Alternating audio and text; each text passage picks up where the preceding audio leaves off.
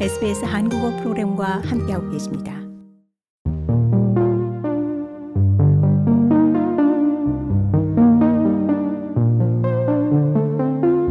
주 시드니 대한민국 총영사관의 신임 이태우 총영사님 연결돼 있습니다. 안녕하십니까? 안녕하십니까 이태우입니다. 네, 이태우 총영사님 새해 복 많이 받으십시오. 예, 감사합니다. 새해 복 많이 받으십시오. 네, 먼저 호주에 오신 거 환영합니다. 어, 새해 인사인 만큼, 이 새해인 만큼 덕담을 한번 나눠보는 건 어떨까요? 저희 호주 한인 농부 여러분들께 좀 복이 들어올 수 있는 덕담 한마디부터 좀 나눠주시죠. 예, 제가 이번에 시드니 총영사로 새해로 부임을 했습니다. 부임한 지 채 한 달도 되지 않았는데 해가 바뀌어 새해를 맞게 되었습니다. 아, 새해 이렇게 SBS 코리아 방송을 통해서 호주 동포 여러분께 인사를 드리게 되어 매우 기쁘게 생각합니다. 아, 새해 덕담을 말씀하셨는데요. 그 올해는 올해가 그 개묘년 그 토끼 해 아닙니까? 네. 그 토끼는 깡총깡총 뛰어다녀서 건강과 활기참 그리고 다산과 다복을 어, 상징한다고 하는데요. 올해 토끼해를 맞아 호주에 사시는 모든 동포들께서 건강과 행복이라는 두 마리 토끼를 모두 잡으시기를 기원드립니다. 네. 어, 이태우 총영사님께서는 말씀하셨던 것처럼 제 20대 주 시드니 총영사로서의 임기를 막 시작하셨습니다. 혹시 과거에 호주에 오신 적이 있으신지, 그리고 또 현재까지 호주에 대한 인상은 어떠신지 궁금합니다. 네, 그 호주는 제가 한 약 3년 전에 한번 방문을 했습니다. 네. 제가 그 외교부 근무하는 동안 오랫동안 호주 방문 기회가 없어서 아쉬웠는데 아, 다행히 2019년 말에 출장을 한번 다녀갈 수 있었습니다. 네. 아, 당시에는 그 시드니는 공항에만 잠시 들렀고 캔버라에서 음. 인사를 했습니다. 네. 그 호주에 대한 인상은 제가 부임 이후에 아직까지 시드니 이외에는 뭐 다른 곳을 방문해 보지는 못했습니다만은 호주는 그 자연 환경이 뛰어나서 사람이 살기에 매우 좋은 곳이라는 그런 인상을 어, 받고 있습니다. 아, 거기에다가 아, 사람들도 매우 친절하고 또 여유가 있는 것 같습니다. 저도 더불어서 여유가 생기는 그런 느낌입니다. 네. 예, 호주 특히 시드니에 근무하게 돼서 매우 기쁘게 생각하고 앞으로도 그 호주의 생활에 대해서 더 많은 기대가 됩니다. 네. 어, 신임 총영사님께서 새로 오셨기 때문에 좀 어떤 이력을 지니셨는지 궁금해하시는 동포분들도 많이 계실 텐데요. 어, 소개를 좀 해주신다면요. 예, 그 저는 외교부에 1999년도에 입부했습니다. 그 현재 외교부에서 근무한 지가 한 27년째 정도 되는데요. 어, 그간 해외 근무는 뉴욕에 있는 주 유엔 대표부 그리고 주 쿠웨이트 대사관, 주 미국 대사관, 그리고 주 리비아 대사관에 어, 근무를 해서 해외 근무는 주로 미국과 중동에서 했었습니다. 음, 네. 아, 그리고 본부에서는 주로 미국을 담당하는 부서와 부서인 북미국하고 또 북핵, 북한 문제를 담당하는 한반도 평화 교섭 본부에서 근무했습니다. 아, 시드니 나오기 직전에도 북미국 심의관과 북핵 기획단장으로 일했습니다. 네. 예, 영, 아, 예, 그 영사 업무는 제가 저 쿠웨이트 대사관에 근무할 당시에 담당을 했습니다. 그래서 음, 당시 쿠웨이트 내에서는 그 한인 사회나 진출 기업이 시드니에 비교한다면 어, 매우 작았습니다만은 네. 영사 업무를 하면서 다른 분들을 도울 수 있다는 것에 대해서 매우 큰 보람을 느꼈습니다. 그래서 이번에 시드니 총영사로 부임해서 그간의 경험들을 10분 활용을 해서 호주 동포 사회와 한우 관계 발전을 위해서 미력 하나마 조금이라도 어, 기여할 수 있도록 최선을 다하겠습니다. 네. 어, 시드니 오시기 전까지 이 외교부의 북핵 외교 기획 단장을 역임하셨습니다. 그렇기 때문에 북한에 대한 이슈를 여쭤보지 않을 수 없는데요. 이 북한의 핵 위협, 이 작년에도 수차례 있었고요. 이 연말에는 북한 무인기가 대한민국이 영공을 비행하는 충격적인 일도 있었습니다. 이 해외 동포로서는 이 고국의 상황이 더욱 염려스러운데요. 이 북한의 핵 문제 2023년에는 좀 어떤 진전이 있으리라 보시는지요? 예, 그 말씀하신 대로 북한은 작년 한 해 전례 없는 빈도로 미사일 도발을 어, 감행해 왔고 이제는 우리에 대한 핵위협도 노골적으로 해오고 있습니다. 그 북한은 2021년 8차 당대에서 핵미사일을 중심으로 5대 전략 무기 개발을 위한 목표를 제시했는데요. 북한 그러한 자체 계획에 따라 계속해서 핵미사일 능력을 고도해 나가고 있다고 생각을 합니다. 네. 김정은 위원장은 어, 이 어, 작년 말에 노동당 전원회의 회의에서 핵탄두 보유량을 기하급수적으로 늘릴 것이라고 어, 천명을 했습니다. 음, 이와 같이 북한은 자신들의 핵- 핵능력 고도화 의지, 의지 고도화를 하겠다는 의지에 변함이 없다고 생각을 합니다. 따라서 올해에도 이러한 기조는 어, 당분간 지속되어서 도발이 어, 지속될 것으로 어, 전망이 됩니다. 우리 정부는 이에 대응해서 억제, 제재 압박, 대화라는 세 가지 주요 수단을 총체적으로 활용해서 대처해 나가고 있습니다. 북한의 핵기업은 억제하고 제재 압박을 통해서 북한의 핵 개발은 단념시키고 대화와 외교를 통해 북한 비핵화를 추진해 나간다는 방침입니다.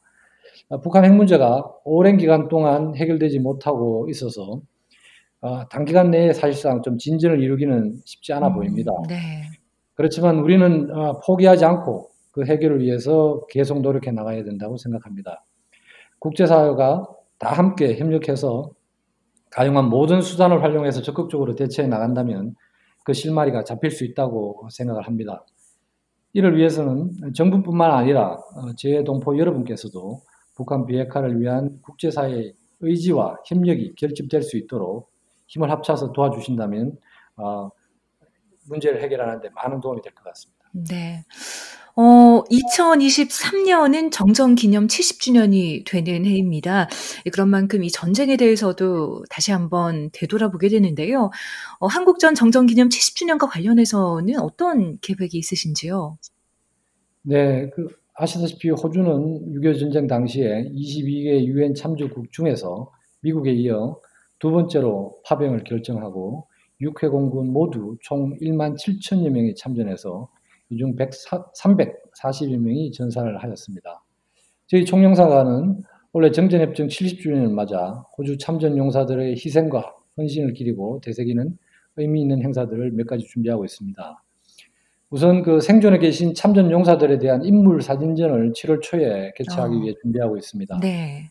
예, 지난해 코로나로 인해서 사실상 여러 가지 제약이 많이 있었습니다만은 어, 저희 총영사관에서 6.25 전쟁 참전 용사 11분의 자택을 일일이 방문해서 인물 사진을 촬영해 드렸는데요. 네. 그때 촬영한 사진을 가지고 정전 70주년 기념 인물 사진전을 어, 개최하고자 준비를 하고 있습니다.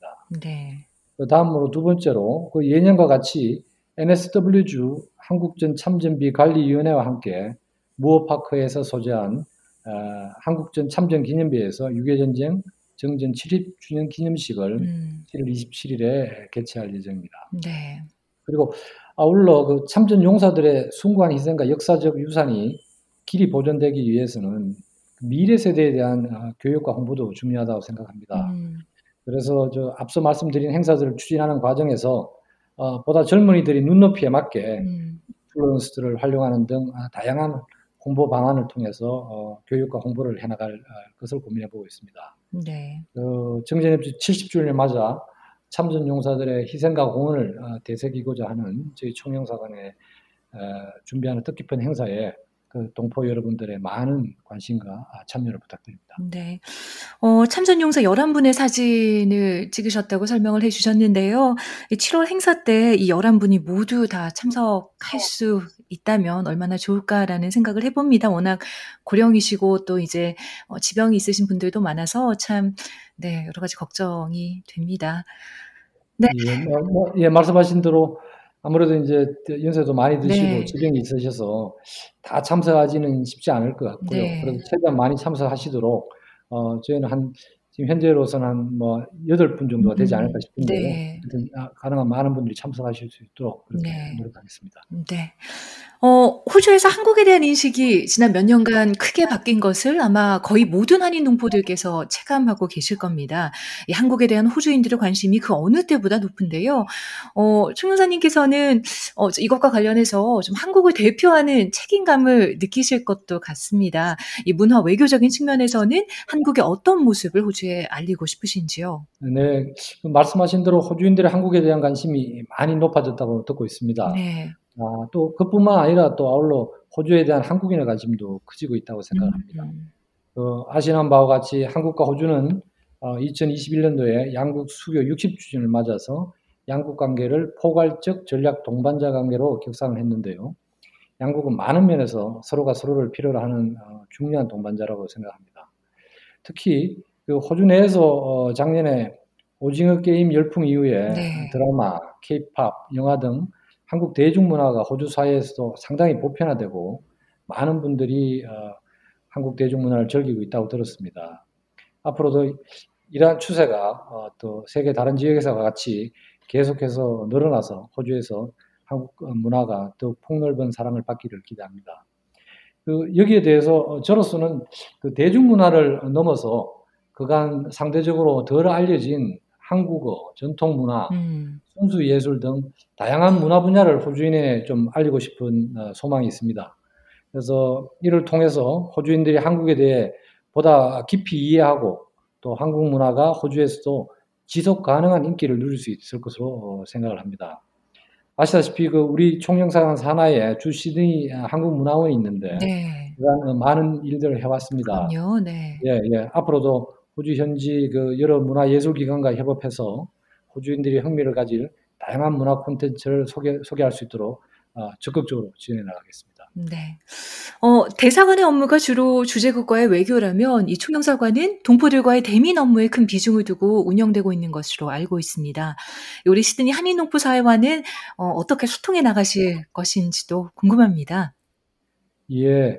그 제가 10월 중순에 부임을 했는데요. 그 부임 이후에 어, 시드니 한인회 그리고 또 민주평통 자문회의 아태 지역회의 호주 협의회 등을 방문해서 임원진 여러분들을 만난 것을 비롯해서 앞으로도 한인 동포 사회의 다양한 분들을 어, 자주 어, 만나고자 합니다. 그래서 12월 중순부터 사실상 1월 초까지는 호주가 연말 연시고 또 휴가 기간이라서 네. 많은 분들을 좀 뵙지를 못했습니다. 하지만 앞으로는 다양한 기회를 통해서 여러 동포단체 그리고 동포 여러분들을 뵙게 되기를 고대하고 있습니다. 어, 특히 어, 저로서는 그 호주 동포 사회의 발전을 위해서 그 차세대 동포들의 역할이 중요하다고 생각을 합니다. 그래서 역량 있는 차세대 동포들께서 호주 사회에서 주도적인 역할을 하면서 한인 동포사의 발전을 위해서도 적극적인 어, 활동을 할 수 있는 방안들을 찾아보기 위해서 어, 많은 분들과 이야기를 어, 나눠보고 싶습니다. 또그 이러한 이런 대면 만남뿐만 아니라 저희 총영사관에서는 그 웹페이지, 페이스북, 또 그 인스타그램 등 다양한 SNS 플랫폼을 운영하고 있습니다. 그 이를 통해서도 한인 동포사회와 보다 적극적으로 어, 소통해 나가고자 합니다. 앞으로 그 다양한 방식을 통해서 동포사회 적극적으로 소통해 나가면서 호주 사회에서 한인 동포사회의 위상을 높이고 권익을 어, 증진시키기 위해서 동포사회와 함께 노력해 나가기를 어, 노력해 나가고자 합니다. 네. 끝으로 이태호 총경사님, 시드니뿐 아니라 호주 전역에서 이 방송을 들으시는 호주 한인 동포 여러분께 어, 남기고 싶으신 말씀이 있으시다면 부탁드리겠습니다. 네, 그 조금 전에 그 말씀드렸습니다만은 그 한국과 호주는 그 여러 가지 측면에서 서로가 서로를 필요하는 아주 중요한 동반자라고 생각을 합니다. 앞으로도 양국 관계는 그 다방면에 걸쳐서 더욱더 발전해 나갈 수 있다고 생각을 하는데요. 사실상 이를 가능케 하는 중심에 그 호주 한인 동포 사회가 중요한 자산으로 있다고 생각합니다. 또 호주 한인 동포 사회는 다른 나라에 비해서 비교적 이민 역사가 길지는 않습니다만은 그간 여러 가지 어려움과 도전을 슬기롭게 극복을 하면서 양적으로나 질적으로 많은 발전을 해왔다고 생각합니다. 아, 제가 주 시드니 총영사로 근무하는 동안 호주 동포 사회가 좀 더 도약하고 발전하는데 미력이 남아 기여할 수 있었으면 좋겠습니다. 그렇게 하기 위해서 저는 그 여러분들의 의견을 많이 듣고 동포사회에 기여할 수 있는 방안을 고민하면서 보다 적극적으로 일해 나가겠습니다. 앞으로 그 주 시드니 총영사관의 활동에 대해 보다 많은 분들의 관심과 조언을 부탁드립니다. 아, 동포 여러분, 새해, 새해에 여러분 모두 건강과 행복이라는 두 마리 토끼를 꼭 잡으시기 바랍니다. 경청해 주셔서 감사합니다. 네. 주스데니 대한민국 총영사관의 이태우 신임 총영사님과 함께했습니다. 총영사님께서도 건강과 행복 이 두 마리 토끼 올 한 해 꼭 잡으시길 바라겠습니다. 오늘 함께해 주셔서 고맙습니다. 네, 감사합니다.